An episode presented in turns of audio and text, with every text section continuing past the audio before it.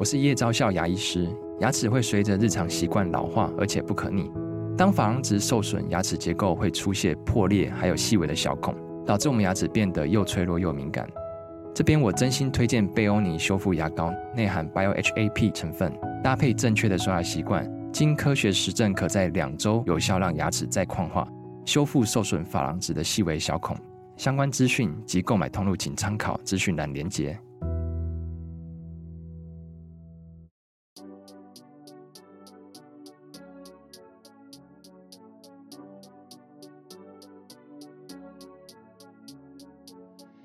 欢迎收听，还在听，我是你们的老编，我是荣少爷。我们上一集呢聊了曾经在台湾非常叱咤风云的一个店家形态，叫做唱片行。我们聊了一些连锁唱片行，嗯、也聊了一些在台北、高雄曾经存在过的，呃，有知名度的或对我们来讲有特别意义的一些独立店家。对，我们这一集呢要聊的是唱片行衍生出来的另外一种形态的唱片行。叫做二手唱片，大家可能现在现在还有这些店吗？好像还有哦。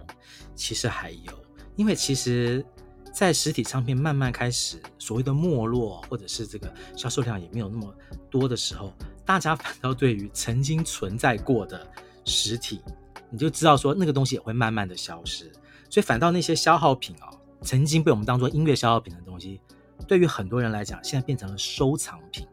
对，所以二手唱片行其实提供了一个管道，让大家可以去寻找这些，就是有些是珍稀的专辑，然后有些是曾经很流行的啊。假设你想要收集某一个歌手所有的曾经发行过的音乐载体的话，是一个很好的管道。虽然说现在在网络上有很多这样的大量的二手唱片的卖家卖场，但是其实，在台湾还是存在了一些二手唱片行。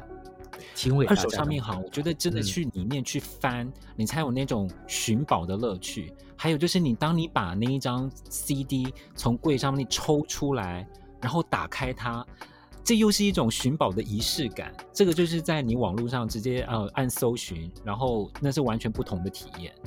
对，而且二手唱片行的老板啊，其实也分作两种，有一种是真的音乐知识非常渊博的人。对，其实你去店里面翻东西，不见得要买，光跟他聊天本身就觉得如沐春风。他给好像可以提供给你很多你想没有想到的一些音乐上的知识或者是概念。我举的一家是我自己在九零年代其实常去的一家二手唱片行，在台北的东区，那家店叫做蒙德尼安。我好像去过，我大学的时候好像去过这里。对，你有印象，它是在一个服饰店里面的二楼。然后是要走一个回旋的铁梯上去，因为那个东区小店嘛，对不对？东区小店，它是在二楼一个小，因为像隔间，其实与其说二楼，比较像隔间啦，隔隔出了一个像阁楼一样的形态。然后蒙德里安的张老板哦，自己本身就是一个音乐知识非常啊渊博的人，然后尤其是西洋的老摇滚。或者是七八零年代的流行歌曲，它是如数家珍。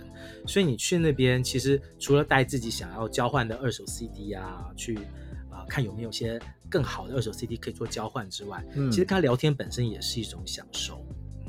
你跟老板都聊些什么东西啊？是，聊音乐的知识，还是比方说？哦、基本上我带去的 CD，老板看了之后就知道跟你要聊什么。所以他这他。是跟你说，哎，我们这张很多了啦，我不收了啦，这种吗？我倒是从来没有从张老板的口中听到这张很多了，我不收。他顶多是说这张很多了，就是可能就，呃，我就不另外再算价钱给你，但是我可以收。哦，嗯。李玟滴答滴，我不收了，这种感觉。你真的是很过分，你为什么要提李玟滴答滴？对啊，说不定他不收的是阿妹的姐妹啊，说不定他不收的是徐怀钰的第一张专辑啊。好，你你这个人，你真的是啊，我要代替 Coco 姐来处罚你。然后呃呃，这个是一一种类型的二手唱片行的老板。还有一种唱片行，二手唱片行的老板哦，呃，我自己比较印象比较深刻的是，现在还在叫做起源，起源二手唱片行。哦，起源二手唱片还在吗？起源还在啊，呃，他之前是在也是在新北市重庆南路那个起源吗？对，重庆南路的起源，他搬了吗？我以为他收掉了。哦，他搬到了华山。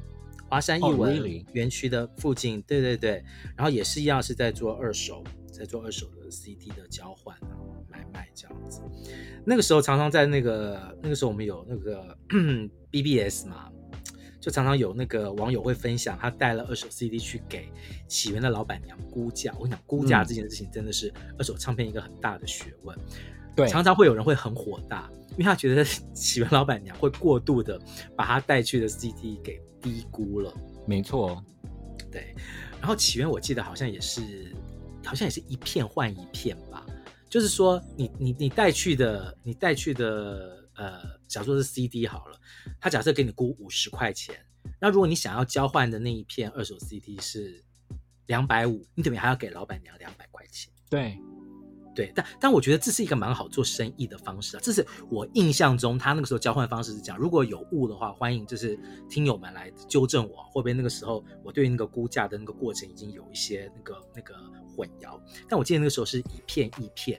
就是说，那你要补那个差价，所以当他把你原本带去的 CD 估价很低的时候，相对的你要付出交换的代价就会变高了。那所以当然啦，就是很多因为常常去的可能也都是一些没有什么钱的上班族啊，跟那个学生，就会觉得说自己很委屈，啊，就常常会看到网络上有人在那个批评起源老板娘。但是我自己跟起源老板娘的交涉过程，我觉得其实还蛮好的。我记得那个时候我有一张猫王的套装 CD。是，那个非常非常的珍贵，这样子哈啊，那个时候为什么我会拿去换呢？就真的是觉得说，呃，这个这这套 CD 应该可以换一个好价钱。其实我是想试试看，老板娘会开多少钱给我啊？然后你知道，老板娘看到那张 CD 翻开来仔细看，因为保存的很好，这样子，老板娘跟我讲了一句话：“你这个不要卖吧，太珍贵了，你自己。”啊真的哦。对，所以我真的不觉得起源老板娘 有大家讲的这么的刻薄。我觉得他其实也是一个，他其实是懂的。我觉得他其实是懂的，只是说对他来讲，毕竟是个做生意啦，所以他可能有些事情上面他会比较斤斤计较一点。但是我那次经验会让我觉得说，哦，没有哦，他不是建立欣喜哦，他大可以建立欣喜，然后开个很低的价钱把我这这，他可把我当成一个完全不懂的小朋友，嗯、然后就把这套 CD 给买买走嘛，对不对？他没有。他说：“你这个很珍贵，建议不要卖。”我我觉得我好奇的点是在于哈，我记得我记得以前去起源的时候，大家现在会去二手唱片行，其实都是去捞那些绝版品。但是呢，有一些人他真的不知道自己的 CD 是珍贵的绝版品，他就拿去买。所、哦、所以我会觉得有一些二手 CD 唱片行的老板，他们的估价。他们有一个，他们可能有自己的一套标准。他们，而而且我觉得常常觉得，他们常常会把这些不知道这些很是很珍贵的绝版品的 CD 故意估得很低，然后只是说啊，这就是一个老唱片，它其实没什么价值。可是其实这一张唱片是绝版品，而且很多人要。嗯，所以我觉得有老板对于二手绝版品的知识，通常会影响到呃我们去卖的价钱。跟到时候我们要去买的价钱，你懂我的意思吗？对，因为其实非常主观哎。那他们到底是从哪里知道说这一张 CD 到底值不值钱啊？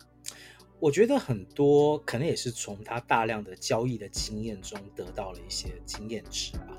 嗯，对，就说假设他真的常常看到，随便举例，Coco 的滴答滴 出现在交易市场中，对，那他可能就会觉得说啊，那这张的价值是越来越低。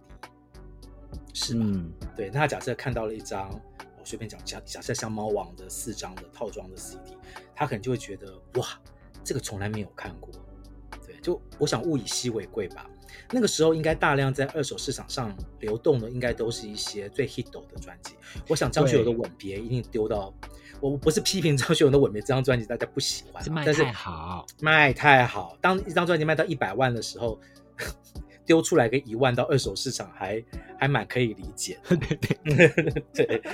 然后其实当然台湾的二手商品行蛮多的，但是有一个地方有一个国家的二手商品行不只是多，而且我觉得那个时候对我来讲是个宝库，每一家二手唱片行都是宝库。日本哦，日本，我日本的二手唱片行，我觉得这是这个奇妙的国家，因为常常我觉得在。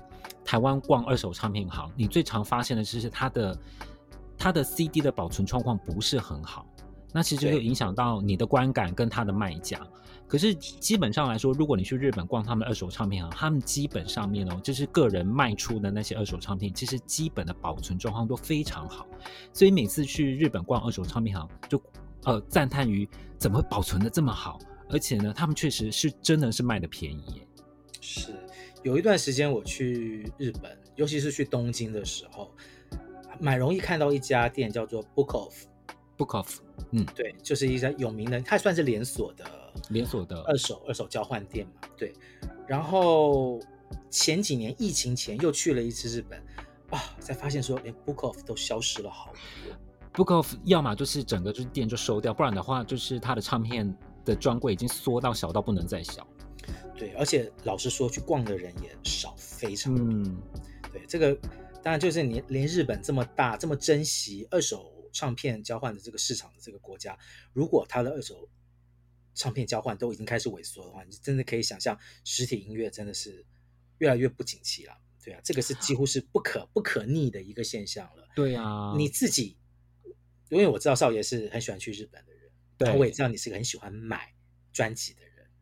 对，你去日本，嗯，对，你在日本应该挖过很多宝吧？我挖过很多宝，我我我只要去日本，以前高中、大学可能好像是每年都去一趟日本。去一趟日本哦，我到一个新的景点去，如果我是自由行的话，我绝对不是找什么百货公司，我绝对是直接先找唱片行在哪里，是二手唱片行。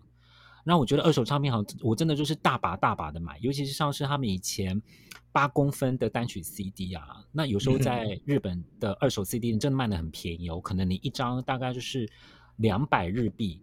或者是甚至更更便宜，或一百五十日币。我那时候就是大把大把的抽着买的哦，所以我基本上看到了，只要有感觉就拿了哦，感觉感觉对了就出发，就是直接拿了、哦、拿了就直接就是直直接收藏。所以我记得好像有一两年，我真的是带了大概一百张 CD 回来，就包括呃单曲啊、专辑啊，我真的是疯狂的扫货哎，那时候真的觉得买的好爽哦，你知道吗？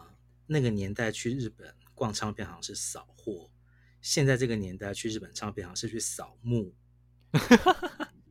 真的很会讲哎！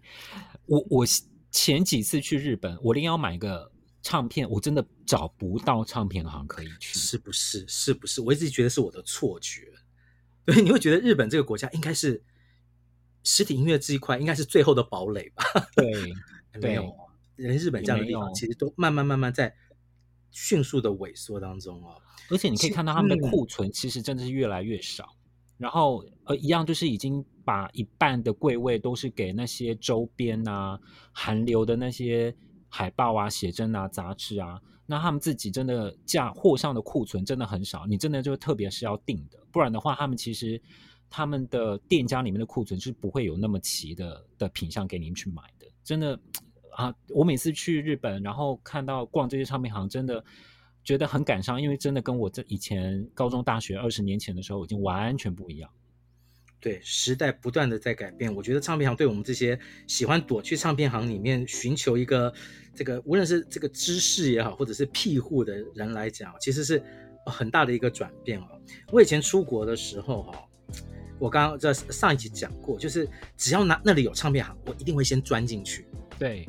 对，因为我觉得唱片行里面有一些属于乐迷之间共通的语言，这些东西是可以跨越你使用的母语是什么，就是你去那边，就是你你你你你你你同样去找类似的专辑、嗯、类似的 CD，你就会找到一个归属感，这是件很特别的事情。嗯嗯嗯、我记得除了哈国际这种连锁品牌，除了 Tower 之外，还有一家叫做 HMV，对。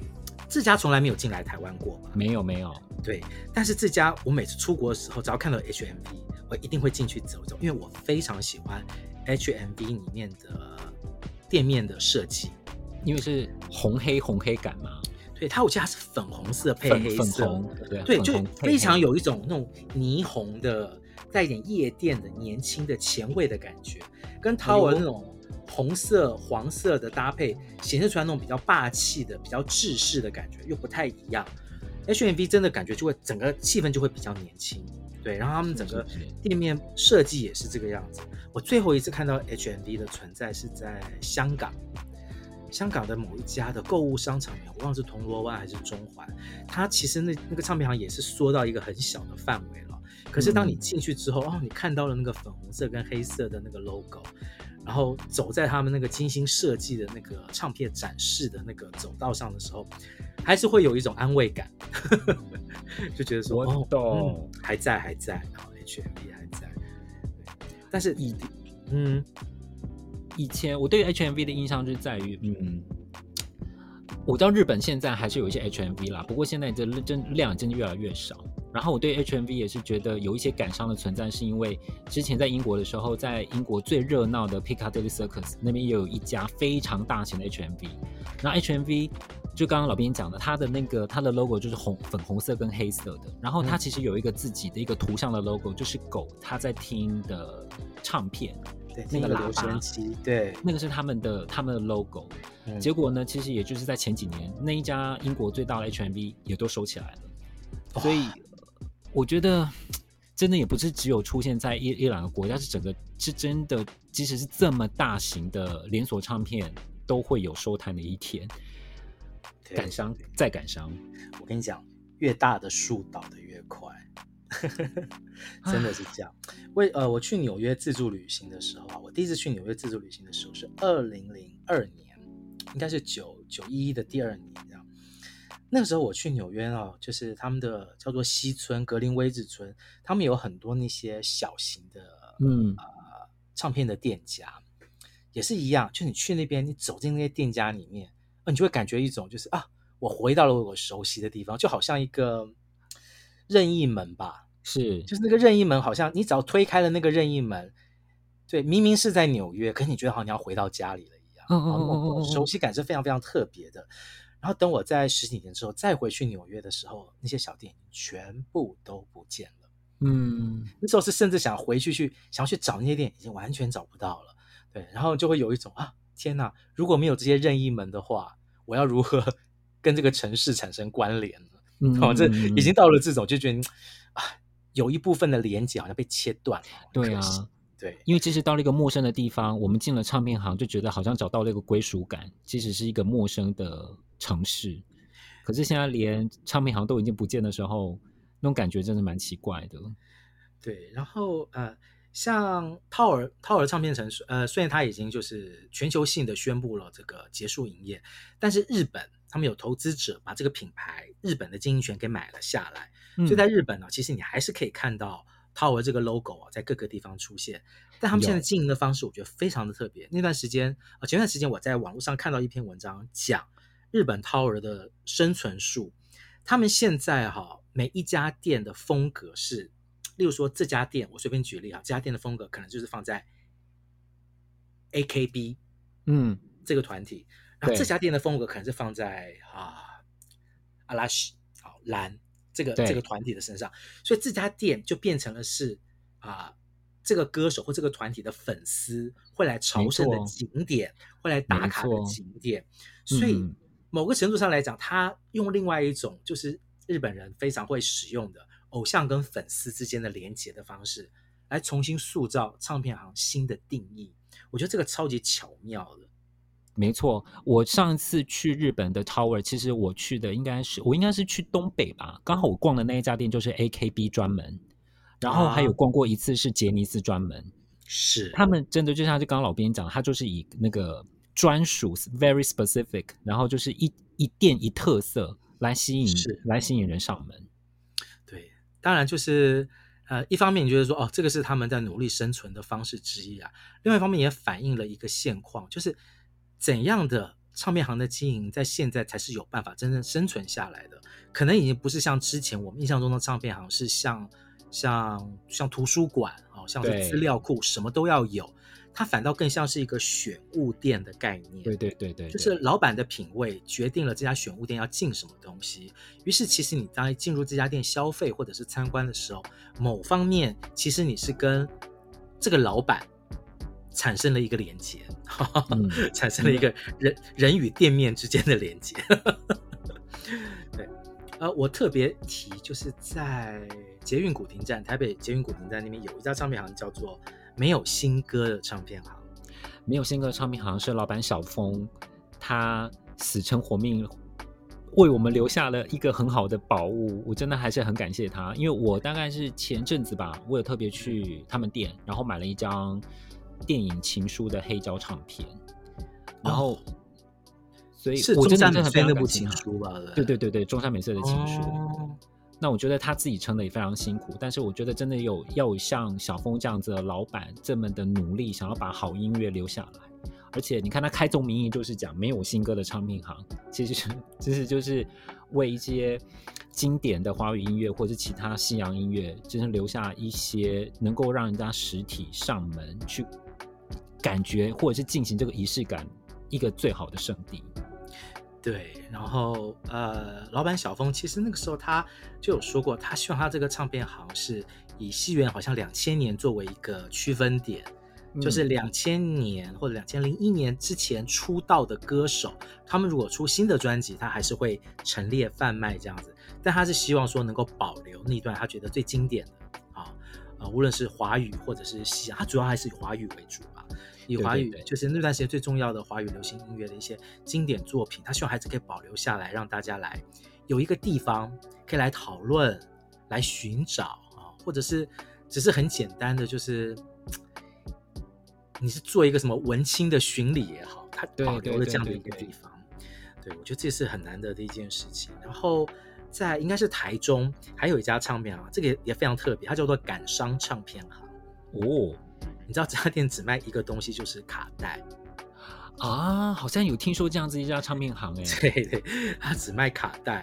然后老板说，因为他觉得卡带是个在消失中的东西，看到了想到就很感伤，所以就感伤 感伤唱片。你现在家里还有有可以播放卡带的机器吗？没有，我也没有。我现在连 C，不好意思，我现在家里面连 CD 播 CD 的音响也没有。对，有的时候想到。你知道卡带这个东西，当然就是大部分的卡带其实可能都已经 CD 化了。如果你真的很珍惜这个卡带，很多人可能都去买了 CD 这样子。但是的确有一些卡带它是没有 CD 化的，嗯，所以其实如果你缺少了这个播放器的话，其实你只能每次就看着那个那个那个盒带，然后在思考我要如何把这些歌寻找一个方式。重新能够听到这首歌，这个播放器跟载体之间这种这个缘分哦，也是离我们越来越遥远了。哎，我觉得我们这一集这两集哦，讲的都是一些你不要给我叹气，你不觉得吗？不要给我叹气，你不要给我叹气。老实说，我每次讲这些东西的时候，我不会觉得感伤，因为某方面我觉得那个是那是一个时代的记忆，因为时代的轨迹它它一定会碾压过一些事情。一定会碾压过一些事情，嗯，但是我觉得那些记忆的东西，它会保留下来。某一方面，你不知道他会用什么方式来回报我们，嗯，对，像我，嗯，每次去没有新歌的唱片行，我会觉得说，哎，小凤老板其实他用某一种方式在回报那段时间曾经给过他，可能也许是温暖，也许是很多鼓励的音乐，因为对对他来讲，他用这种方式在回报他那个年代所接受到的东西。其实我们。我们做这两集其实也是在回报，你不觉得吗？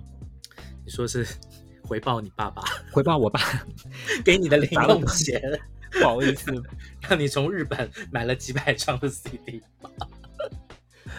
好了，少爷爸就是值得啦，值得。对，因为你儿子现在在，老爸我爱你，感谢你，他在回馈社会，我真的回馈社会。我们就是制作这两集的节目，让大家知道唱片行这个产业在过去。是给我们带来多么美好的回忆，然后，对，嗯，无论是纯粹是商业性的购买哦，或者是一些独立的店家曾经带给我们，无论是店长啊，或者你曾经消费的过程中得到的那些回忆，还有更重要的啦，就是那些音乐，嗯，你那些买到的音乐，或者是交换来的那些音乐，你听了之后，它在你的生命中其实都留下了很重要的养分，这些东西其实是不会改变的。所以，如果有些小朋友啊，听到我们自己会觉得说：“哇塞，好像在看《侏罗纪恐龙》在走。”啊，你讲的也没有错，但是《侏罗纪恐龙》爱马仕金钩之音哈，也是也是为了现在很多的生命做了很好的铺路啊。所以，当你们有机会路过这些风格唱片行啊，你们可以进去买买伴手礼给自己，或者给自己的爸妈啦、哥哥姐姐啦，说不定你会在唱片行发现自己的另一扇窗，就像老编跟少年年轻的时候曾经经历过的。就我刚刚讲的，它可能是一个任意门，每次当我打开了某一家陌生唱片行的门，某方面就是让我回到了那个我心目中的家的模样。好，感谢老编为这我这两集 做的最完美的结语，啊、我还是要给贡献你，我来唱一下。爸爸十岁，他的 memory。好，这是我们这两集的主题曲，是吗？好，谢谢你用这种方式致敬我曾经最喜欢的女歌手。谢谢大家收听我们这两集讲那些年我们一起逛的唱片行。那我们下一集再见喽！再见喽！拜拜。拜拜。